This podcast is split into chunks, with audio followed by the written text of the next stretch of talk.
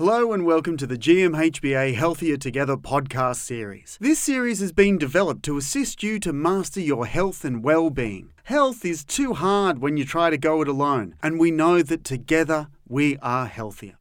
Today on the show, we'll be discussing knee arthritis with James Nelson. James graduated from Melbourne University over 20 years ago with a Bachelor of Physiotherapy. His career highlights include working overseas with the British Forces in Germany, helping rehabilitate military personnel, and with elite athletes while based in Dublin. He is currently at Geelong Physiotherapy Group, where he has worked since the early 2000s. His particular interest area is in lower limb rehabilitation, in particular the hip and knee. On a daily basis, he sees clients with knees of various presentations ranging ranging from the younger athletic types returning to high level function to assisting people in their attempts to delay or prevent surgery, whilst also helping those in post operative rehabilitation following surgery, for example, ligament reconstruction or joint replacement surgery. James Nelson, welcome to the GMHBA Healthier Together podcast. Thank you, Simon. Thank you for having me. So, firstly, can you explain to us what knee arthritis is and explain the different types? Certainly. So it might surprise some people that there's over 100 types of arthritis. Um, the one that most commonly affects knee is osteoarthritis.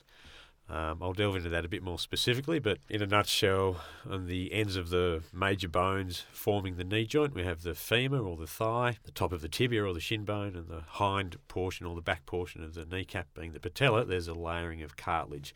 And osteoarthritis goes through a few phases, but the ultimate end phases there is degeneration and wearing of that articular cartilage. Differential types of arthritis that can affect the knee. There's rheumatoid arthritis. That's an autoimmune disease that affects the synovial membranes around the joint. There is psoriatic arthritis, another autoimmune arthritic disease that um, is closely associated with a skin condition psoriasis. There is gout, which can be a terribly painful inflammatory arthritis of the knee, and that involves build-up of uric crystals in the knee joint, and then there's a pseudo gout. There's a build-up of calcium pyrophosphate crystals in the knee. So that it's not as common as true gout, but is more likely to affect the knee itself than uh, true gout. So getting back to osteoarthritis, the more common one to affect the knee, it's terribly common. There's about one in eleven people in Australia that have osteoarthritis. So that's currently over 2.2 million Australians living.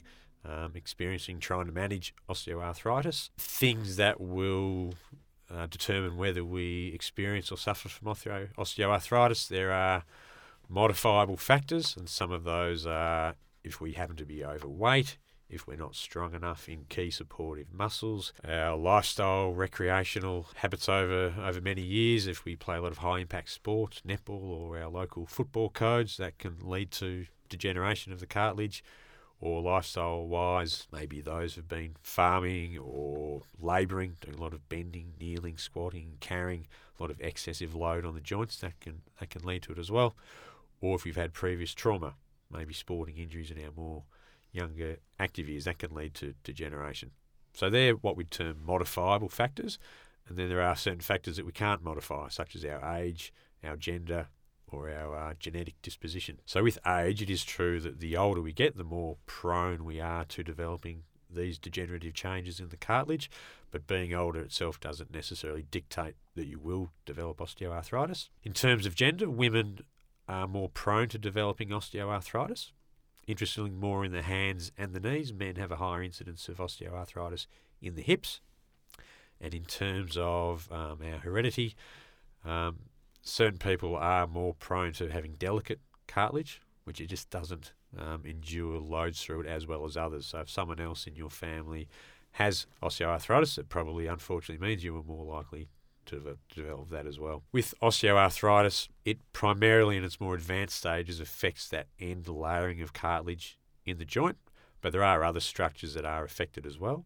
So there is an articular capsule that surrounds and supports the knee joint, and that can become affected. Within the capsule is synovial or joint fluid, and the role of that fluid is to lubricate and provide nutrition and nourishment to the cartilage. Also within the joint are ligaments and other pads of cartilage called meniscus. Um, they can also be affected. So, in a situation where multiple areas of the joint can be affected, a lay term, an appropriate lay term, could be joint failure, much as kidney failure or cardiac failure can be used to describe dysfunction of those organs joint failure is not a bad way of looking at how a knee can just start to dysfunction it can start to degenerate, become painful. The muscles around it become tight and weak and really affect how we function. How do we get diagnosed with knee arthritis? And what sort of symptoms would people experience if they have knee arthritis and you would suggest it's time to go and get the diagnosis if they're experiencing these symptoms? So I think traditionally we would have relied predominantly on imaging, so x rays and scans. So, on an x ray, for example, someone with more advanced arthritis, you'll see wearing of that articular cartilage. You can't actually see the cartilage on an x ray film, but if it's worn, you'll see that the joint space is narrowed somewhat.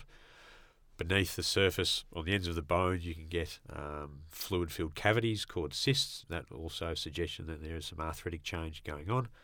Little bony growths called osteophytes, they can grow around the margins of the joint. So all these things we can see on X-ray, and they would suggest that there's an arthritic degenerative process underway.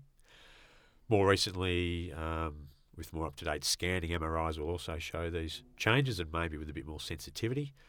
Um, but people will often develop symptoms of arthritis well before we can see these changes on imaging. So we can often make a clinical diagnosis. So if someone is of an age where we'd expect they might have some arthritic change, um, someone has a hot and swollen knee, it might click and crack a bit. Um, they might report pain or symptoms with movement or loading pressure on the joint. The more advanced the arthritis becomes, that can turn into pain at rest or overnight. And they might describe stiffness or soreness after inactivity, so typically first thing in the morning or if they've been sitting for a while, and difficulty performing normal everyday activities as walking, getting up from a chair, ascending, descending stairs, bending, squatting. If people tick enough of those boxes, then you can often make a clinical diagnosis. Whether we need to go and then scan or X-ray might depend if we how well we can manage them in that phase. So, how does physiotherapy um, assist?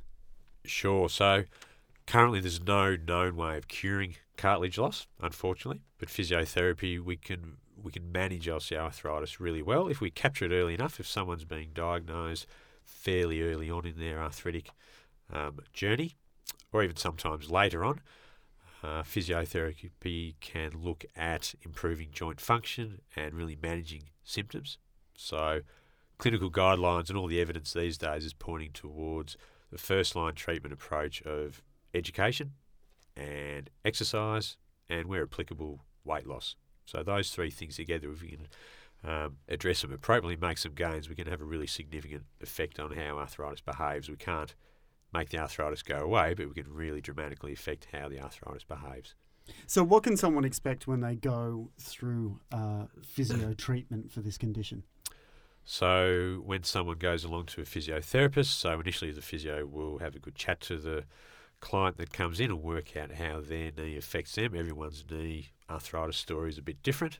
Um, so the arthritis, the degree of irritability will vary, and then also the person's recreational, lifestyle, occupational demands, that will all vary as well. So we need to get a good, clear idea of how it affects them individually.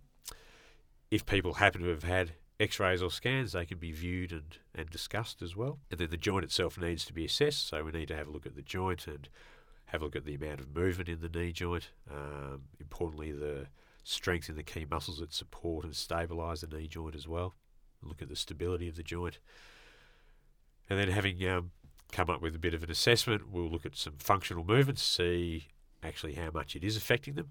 Might be simple tests like sitting up from or getting into standing from sitting in a chair, walking, going up and down stairs, performing a few squats, or doing some strength tests to then formulate an initial plan of giving them some education and then really working out a level appropriate exercise program for them. Um, and again, if there's any weight loss that needs to be um, addressed, then that's a good time to start talking about that as well.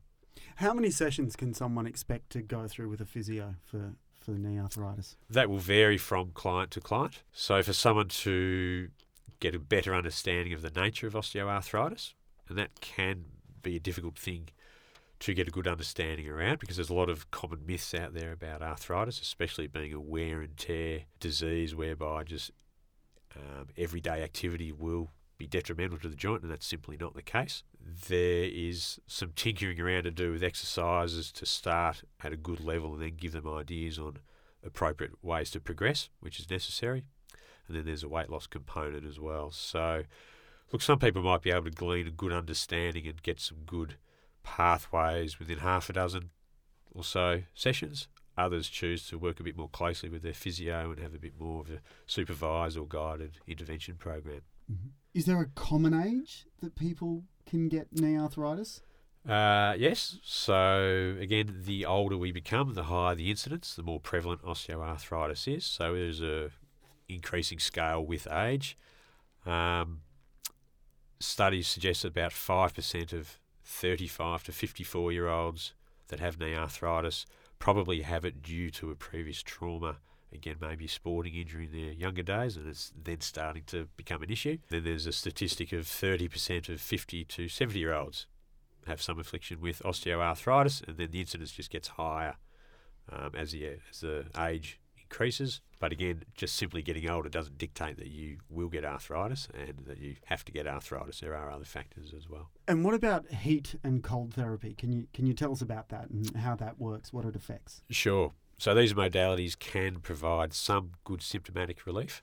Part of osteoarthritis or the itis in the name infers that there's um, often uh, some inflammation as part of that process.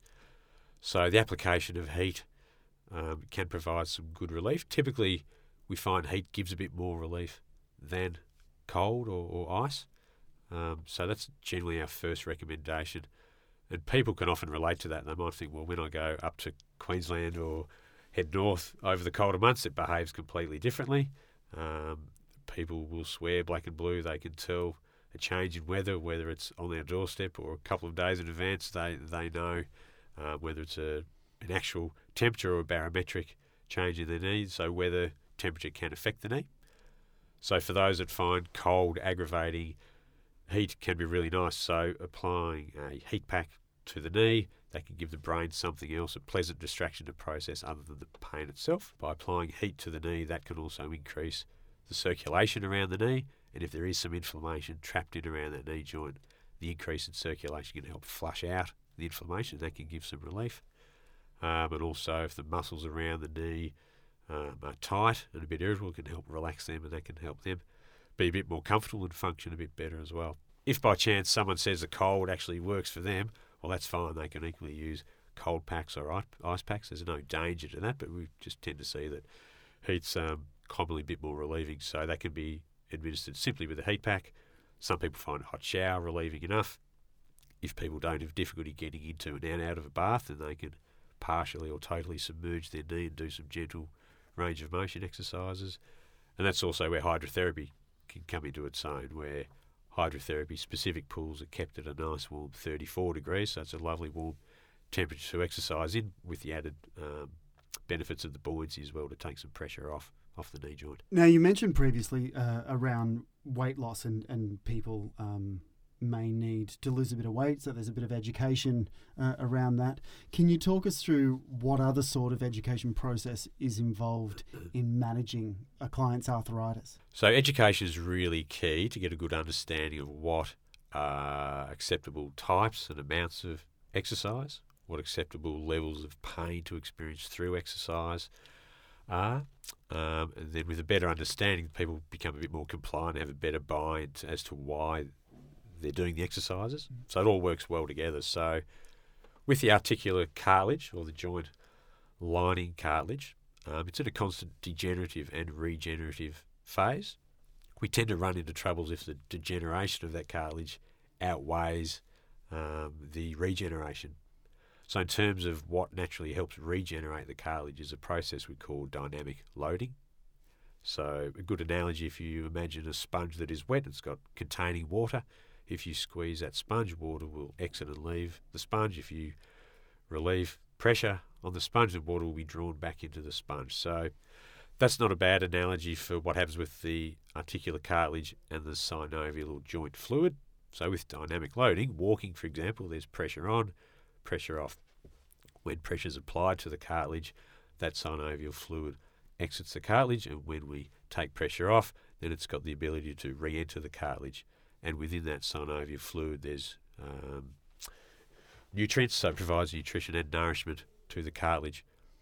Also, that helps the regeneration of new cartilage.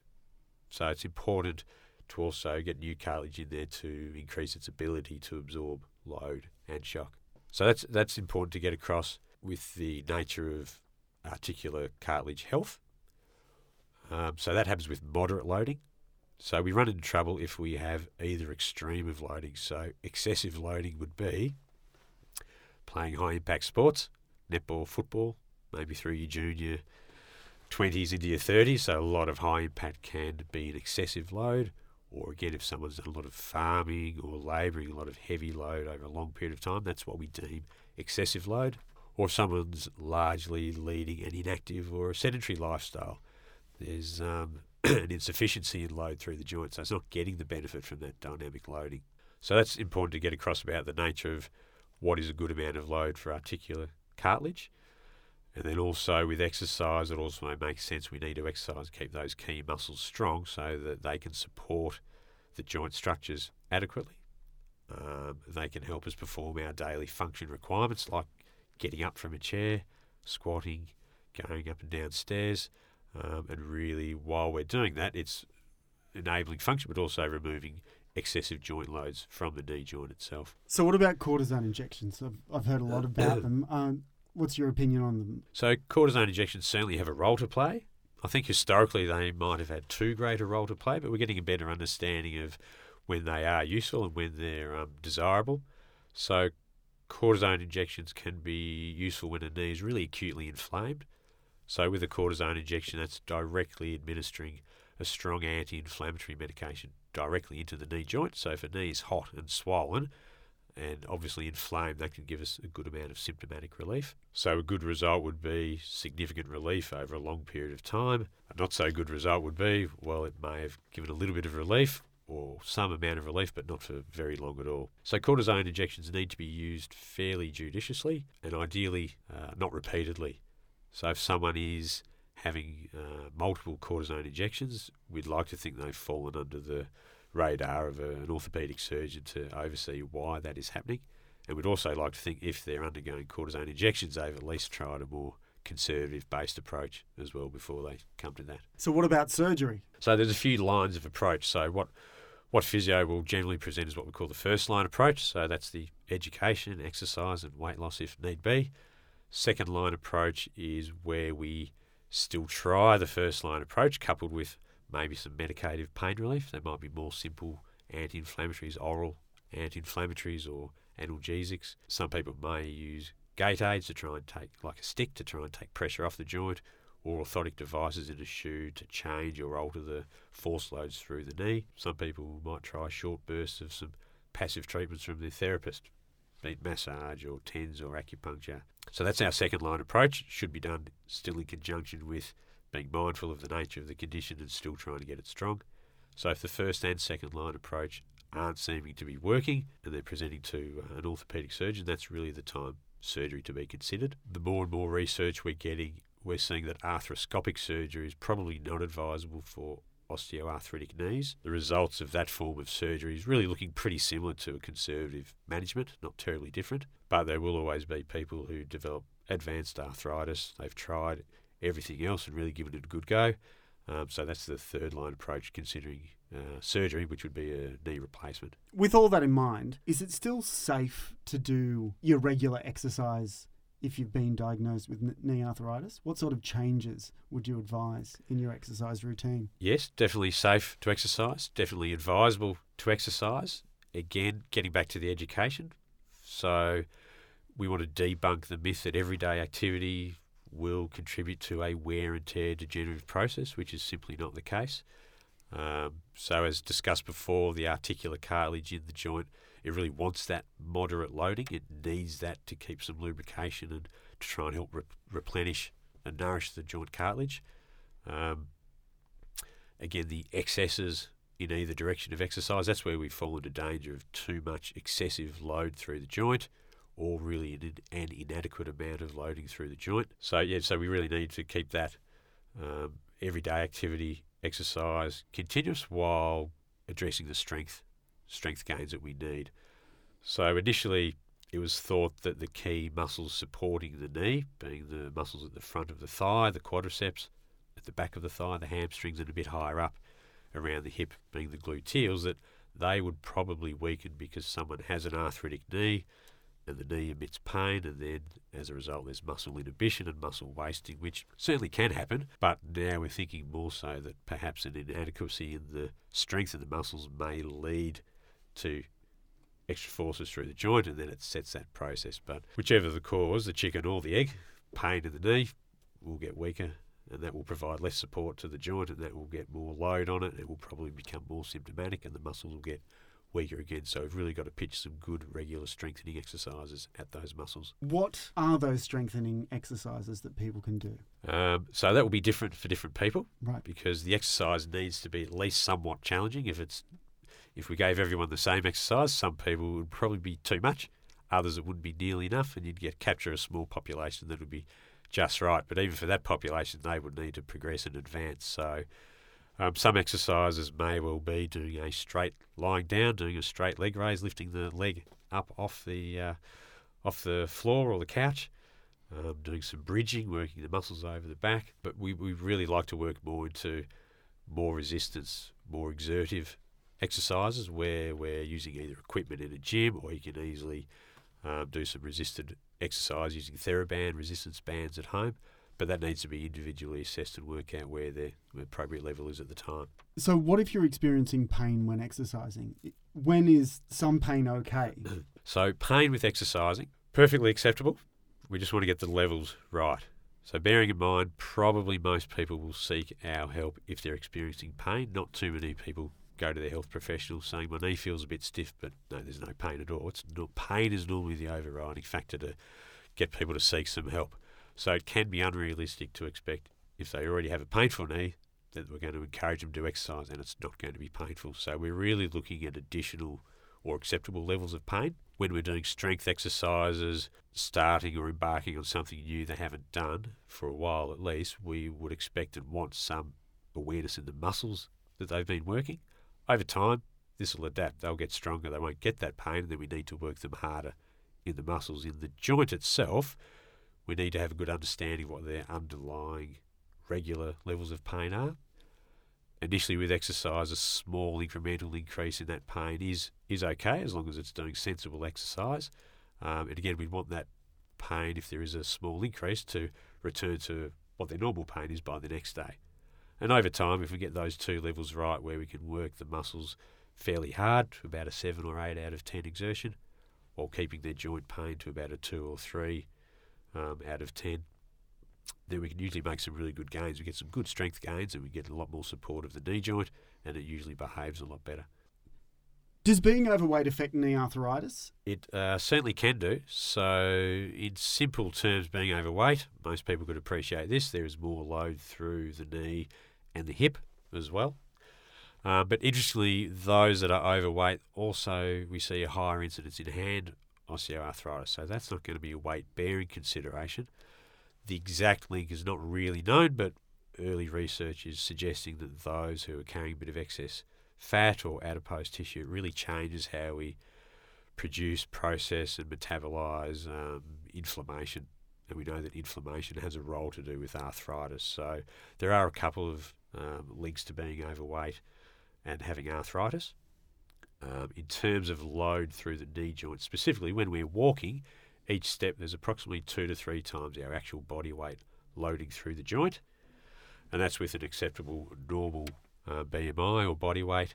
So if we have any excessive weight on top of that, every kilo, effectively there's two to three kilos in excess again going through a knee joint. So that could be bad news for a joint that's got a compromised ability to absorb and deal with load if the cartilage is degenerating, if the muscles are a bit weak and they're not doing a good enough job of, of dealing and absorbing that load, removing it from the joint. Um, but the good news is, if we can work well and actually do some regular exercise and lose some weight, there's a lot of load we can effectively remove off the knee. And that's really where trying to get better educated by doing some regular exercise, um, we can generate some better cartilage health by getting stronger and ideally losing a bit of weight. And if we can do that in a fashion that we enjoy, we can have some really significant benefits on how an arthritic knee will behave. So, if people want to find out more information about how to do all that, is there some resources or websites that you'd recommend? There certainly are. Arthritis Australia is a good resource as always, so they can be found on www.arthritisaustralia.com.au. Um, there is a good internationally recognised conservative management program called the GLAD program. That's G L A D, and that stands for Good Living with Arthritis Denmark. So it's um, a conservative management platform aimed at knee and hip arthritis. They've got some good information on www.gladaustralia.com.au um, and another one, www.myjointpain.org.au, all provide some good information. James Nelson, thank you very much for joining us today on the GMHBA Healthier Together podcast. Thank you very much, Simon. Cheers. It's a new dawn in health insurance because GMHBA are partnering with AIA Vitality to encourage us to be healthier by rewarding healthy choices. Join GMHBA V Plus with AIA Vitality to earn real rewards for health checks, exercising, even eating well. Changing how you think about health insurance for life. GMHBA and AIA Vitality. Healthier together.